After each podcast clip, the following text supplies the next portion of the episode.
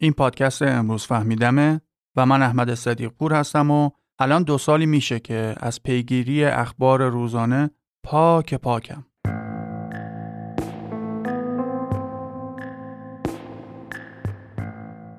خیلی از ما با این تصویر از پدرانمون آشنا هستیم که از صبح با پیگیری اخبار روزنامه، رادیو یا تلویزیون از خواب بیدار می شدن و شب هم با خاموش کردن اخبار تلویزیون یا رادیو یا کنار گذاشتن روزنامه روز خودشون رو به پایان می رسوندن. قاعدتا اون نسل مورد نظر میبایست آگاه ترین و هوشیارترین نسل تاریخ ایران می شدن.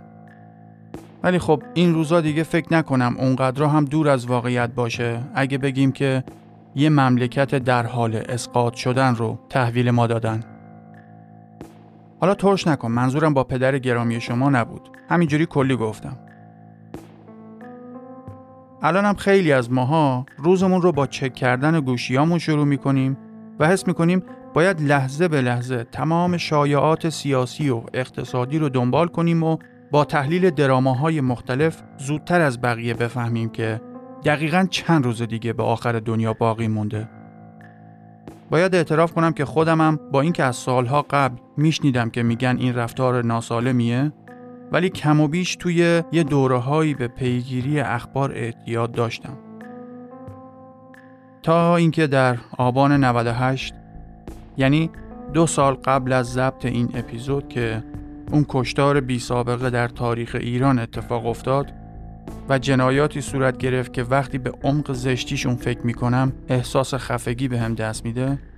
از یه جایی به بعد توی همون دوره‌ای که ارتباطات کشور برگشته بود به دوران پارین سنگی دیگه تصمیم گرفتم هیچ وقت اخبار روز رو دنبال نکنم. و خیلی هم خوشحالم که این لطف رو در حق خودم کردم.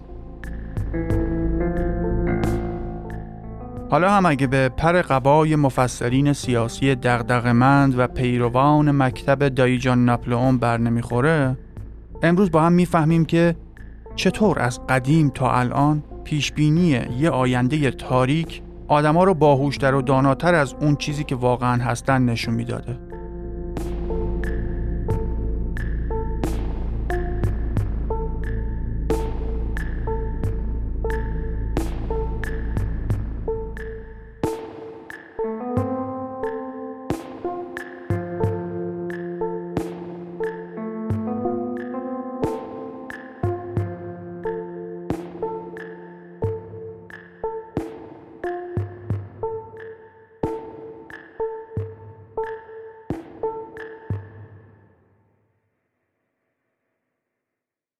قبل از اینکه بریم سراغ موضوع اصلی این اپیزود یه چند نکته در مورد خود این پادکست باید خدمت درس کنم.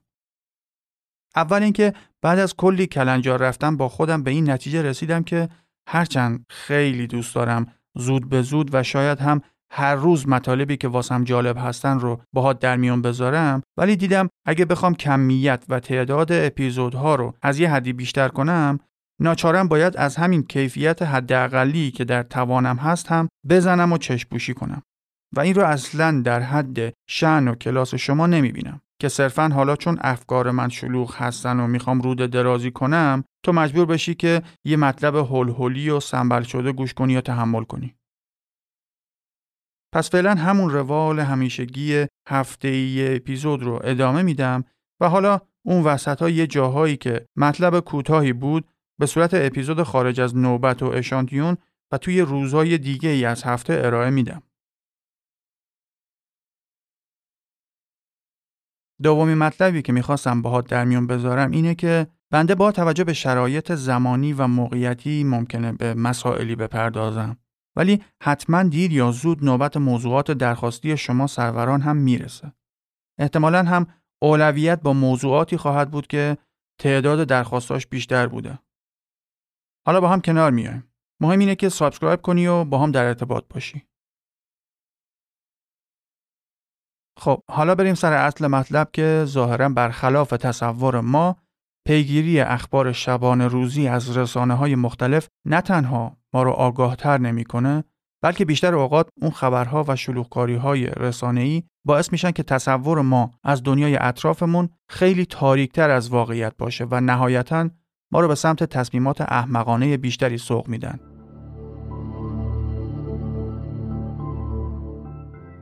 در آستانه ورود به قرن 21 سران کشورهای فعال در سازمان ملل همینجوری که دور هم نشسته بودن و داشتن طبق معمول علیه امت همیشه در صحنه ایران توطعه چینی می‌کردن که از چه راه دیگه ای می‌تونن به ما ضربه بزنن چند نفر از کارشناسان سازمان فقط برای اینکه حوصله جمع سر نره و یه موضوع جدیدی مطرح کنن که دور هم بخندن یه برنامه مدون ارائه کردن که توی قرن جدید بیایم نسبت جمعیتی که در فقر مطلق هستن رو طی 15 سال یعنی تا سال 2015 به اندازه 50 درصد کاهش بدیم.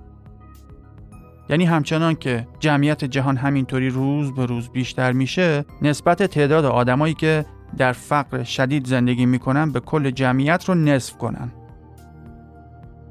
البته همونطور که مستحضر هستین از اونجایی که سازمان های جهانی مخصوصا سازمان ملل فقط صبح تا شب مشغول نقشه کشیدن بر علیه مردم همیشه در صحنه جهان هستند اون کله گنده هاشون که دور یه میز بزرگ توی یه اتاق تاریک نشسته بودن و سیگار برگ میکشیدن همشون زدن زیر خنده و همونطوری که داشتن با خنده های شیطانیشون. به خاطر اینکه اون کارشناسان جوک با مزه گفته بودن که حالشون بهتر شده به طرفشون کیسه های دلار پرت می‌کردن جلسه اون شب بارونی رو تموم کردن و دیگه هر کدومشون از راه مخفی به قصرهاشون برگشتن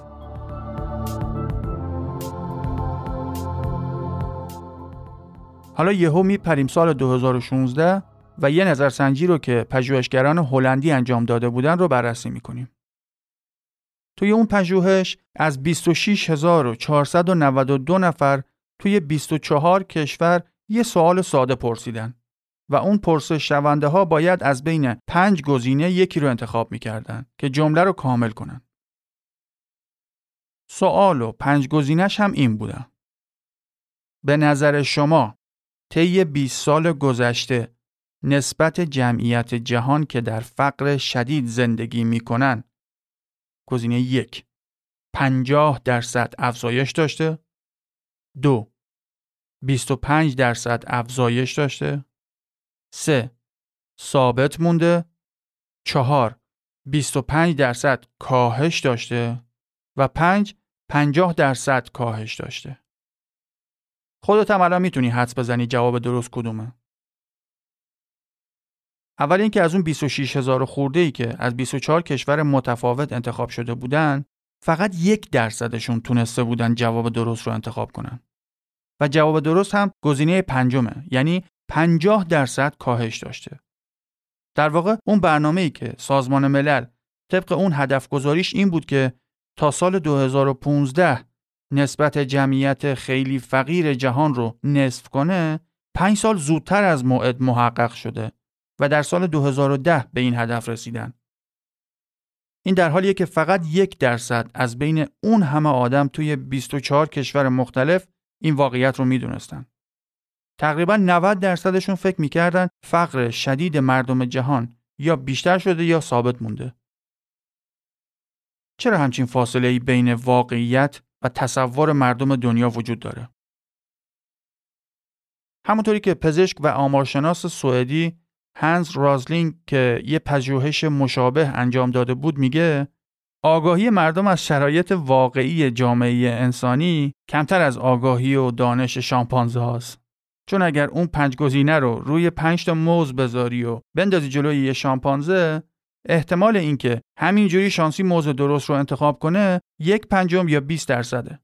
پس واقعا چطور میشه که احتمال اینکه یه میمون به این سوال درست جواب بده 20 برابر بیشتر از ما هست. یه سری واقعیت های آماری غیر قابل انکار در مورد پیشرفت و بهبود کیفی و کمی زندگی انسان ها طی همین چند دهه اخیر وجود دارن که از همون ده دوازده سال پیش توی کتابهای افرادی مثل مت ریدلی، بیورن لامبرگ و استیون پینکر به خوبی توضیح داده شدن که اگه بخوام توی همین اپیزود حتی تیتروار لیستشون کنم مطمئنم خیلی فکر می‌کنن همش خالی بندی دلخوشکنکیه. از افزایش طول عمر بگیر تا کم شدن تعداد کشته ها و زخمی های خشونت در تمام دنیا تا ریشهکن شدن خیلی از بیماری ها و حتی کمتر شدن ابتلا به سرطان و الی آخر. حالا در اپیزودهای بعدی مفصلتر به این موضوعات می‌پردازیم ولی سوال اینه که چرا ما انقدر به واقعیتهای روشن الان و پیشبینیهای آینده بدبینیم؟ یکی از مزنونین همیشگی و واقعا گناهکار این بدبینی ما همین رسانه های جمعی هستند که با روزنامه ها شروع شدن و الان هم که دیگه قربونش برم حتی گربه های توی خیابون هم با موبایلاشون در معرض اخبار 24 ساعته هستن. اگه دقت کرده باشین تمام اخباری که از تمام رسانه ها بیرون میاد بیشترشون خبرهای منفی و بدن و بیشتر فقط گلچینی از زشتی ها و پلیدی هایی که گوشه گوشه این دنیا در حال رخ دادن هستن پوشش داده میشن. نه خیر عزیزم. این حاصل توطعه عمدی ارباب رسانه نیست. دوباره شیرجه نزن وسط تئوری های توطعه. نمیشه که تمام رسانه های جهان از هر کشوری با هر جناح و خط فکری و منافعی که دارن با هم دست به یکی کرده باشن که با انتشار اخبار منفی فقط بخوان شماره دو برن رو اعصاب من و تو. حالا این پوشش دادن یک جانبه اخبار بد و منفی و نادیده گرفتن اخبار امیدوار کننده توسط رسانه ظاهرا داره شدیدتر و یک جانبه تر هم میشه. سال 2011 بود که یه استاد دانشگاه آمریکایی که تلفظ اسمش سخته به اسم کلف لیتارو یه کامپیوتر رو برنامه‌ریزی کرد که خروجی چند تا از رسانه ها رو در بازی زمانی سی سال گذشته بررسی کنه و کلمات مثبت و منفی خروجی اون رسانه ها رو بشماره. و مشاهده کرد که توی اون دوره سی ساله به صورت خطی و پیوسته نسبت تعداد کلماتی که بار منفی و ناراحت کننده دارن به کلمات مثبت بیشتر و بیشتر میشه.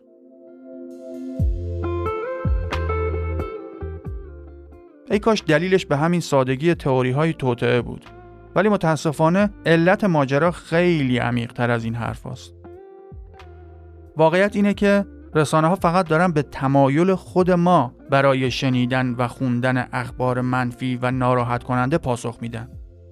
و در اصل این خود ماییم که علاقه داریم دائما اخبار منفی و ناامید کننده بشنویم.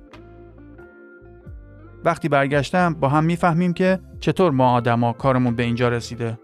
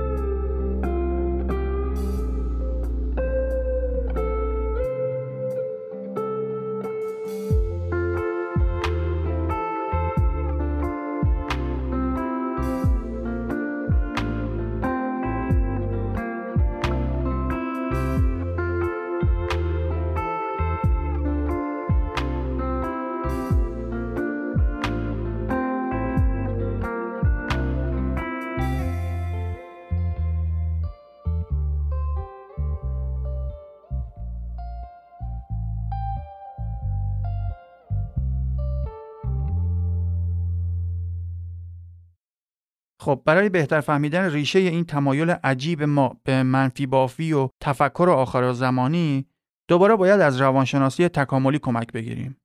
و این یعنی اینکه باید دوباره با من همراه بشید که بریم پیش اجداد غارنشین پشمالو و صد البته محترممون.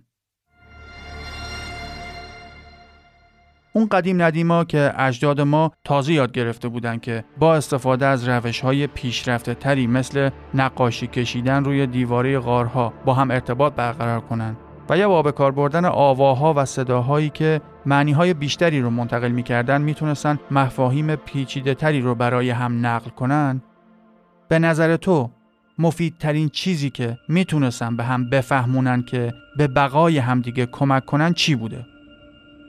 خبر حمله حیوانات شکارچی توی درختهای اونجا یا سقوط فلانی توی دره بهمانی و یا دیگه نهایتش دعوای دو تا از گردن کلفتای گروه سر تقسیم گوشت شکار. هر کسی که فضولتر بود و پای داستانهای بیشتری می نشست مسلما از خطرهای احتمالی بیشتری خبر داشت که یه وقت خودش یا بچه هاش گرفتار همون خطرها نشن.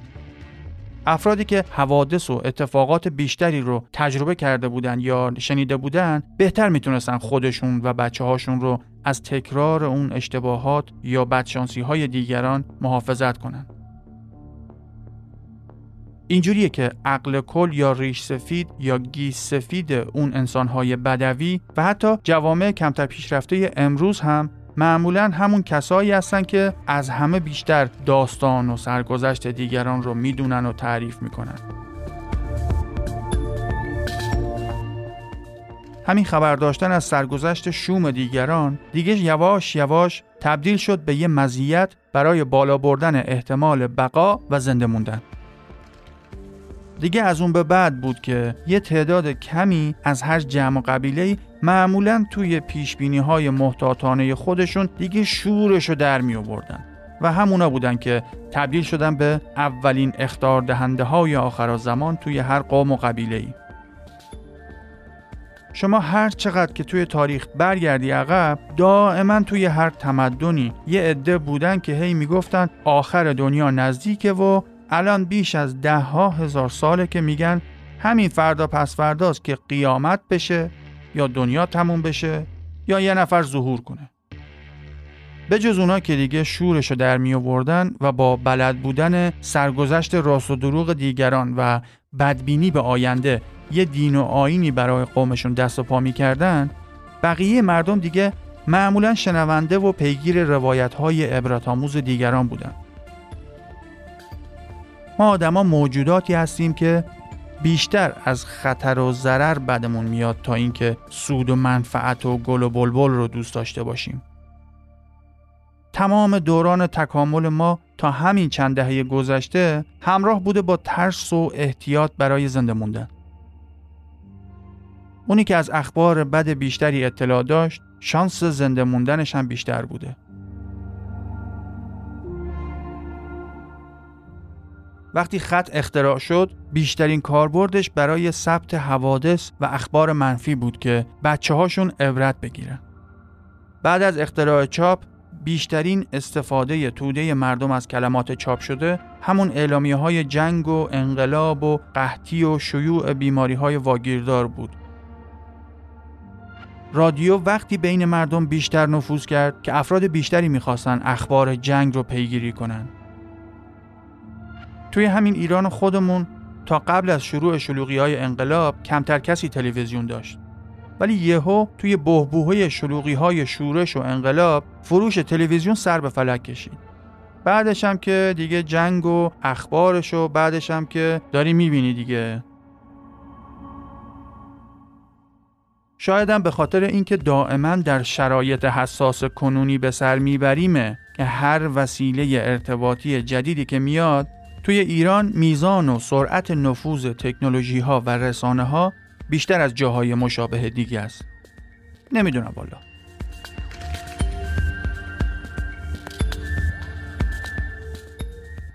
قدیم که روزنامه ها هنوز برو بیایی داشتن واسه خودشون قسمت حوادث پرطرفدارترین قسمت هر نشریه بود.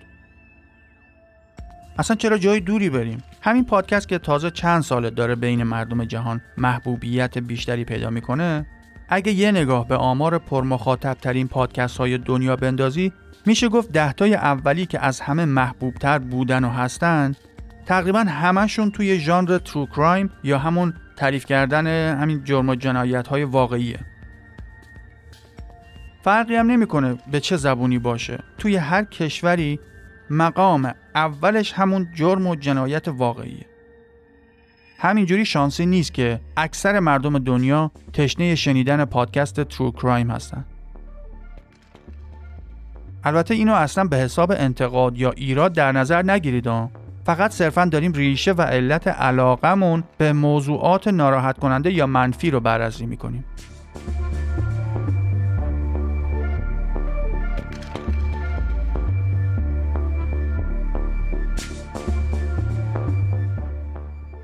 توی این دور زمونه که روز به روز خطرات کمتری ما انسانها رو تهدید می‌کنه این تمایل باستانی و ریشه‌ای ما برای خبردار شدن از تمام خطرات احتمالی یا اتفاقات بدی که برای دیگران اتفاق میفته کم کم تبدیل شده به یه نقطه ضعفی که دیگران به آسونی می‌تونن از اون برای تغییر دیدگاه و تاثیرگذاری روی رأی ما استفاده کنن. اخیرا هم که شبکه های اجتماعی مجازی به خصوص فیسبوک و توییتر و تا حدودی هم یوتیوب تبدیل شدن به غولهای پولسازی که تنها راه درآمدشون اینه که توجه ما رو به سمت موضوعی جلب کنن که وقت بیشتری رو توی اون اپلیکیشن ها بگذرونیم. تا اونا هم بتونن تبلیغات بیشتری به ما نمایش بدن. برای جلب توجه ما هم چه راهی بهتر از ترسوندنمون از دیگران و تشویق رفتارهای قبیله‌ای و گله‌ای اصلا مهم نیست که کدوم گرایش سیاسی بهت میگن آخر دنیا نزدیکه و چند وقت دیگه کارمون تمومه. در هر صورت باید خیلی با احتیاط و دیرباورانه به این حرفا گوش کنی. ما اینجا نمی‌خوایم کسی رو به دروغگویی متهم کنیم. فقط تلاش می‌کنیم با شناخت بهتر خودمون کمتر بازیچه قرار بگیریم و تعادل بیشتری توی رفتارمون داشته باشیم. این تمایل ناخودآگاه ما به خوندن و شنیدن خبرهای منفی و ناامید کننده می‌تونه مستقیما روی تجربه زیسته ما تاثیر بذاره و تصورمون از اوضاع زندگیمون رو خیلی بدتر و بیاینده تر از اونی که واقعا هست کنه. و این آخرین چیزیه که توی این اوضاع بد نیاز داریم. اگر یه نفر توی یه زمینه تخصص داره و از روی آگاهی و یافته های علمیش داره در رابطه با همون رشته تخصصی خودش به همون هشدار میده عاقلانه ترین کار اینه که تازه ما بیفتیم دنبال اون فرد و ازش بخوایم که بیشتر واسمون توضیح بده تا ما هم در اون زمینه روشن و آگاه بشیم. ولی اگر نشستیم پای حرفای کسی که معروف به اینه که از راه هوچیگری و ارائه تئوری های و آخر زمانی نون می‌خوره اون وقت دیگه تقصیر خودمونه که از اشتباهات نسل های گذشتمون درس نمی‌گیریم.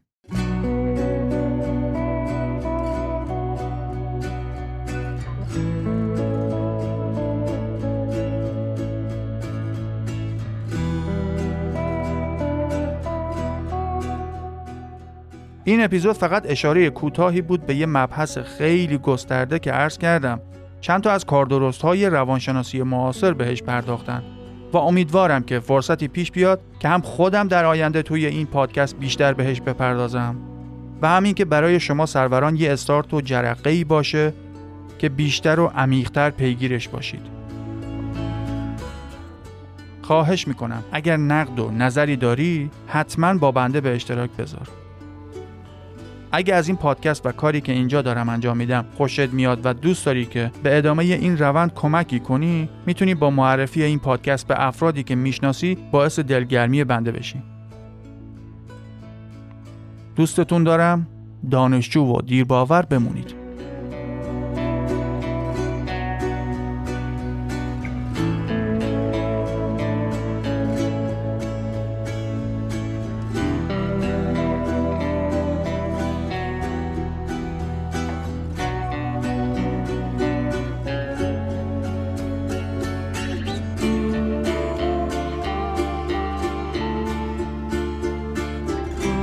بزرگترین مانع برای یک کشف جدید ندانستن نیست بلکه توهم دانستنه. دانیل جی بورستین یا استیون هاکینگ بین علما اختلاف نظر هست که اصل جمله واسه کی بوده. سپاس که همراه بودی.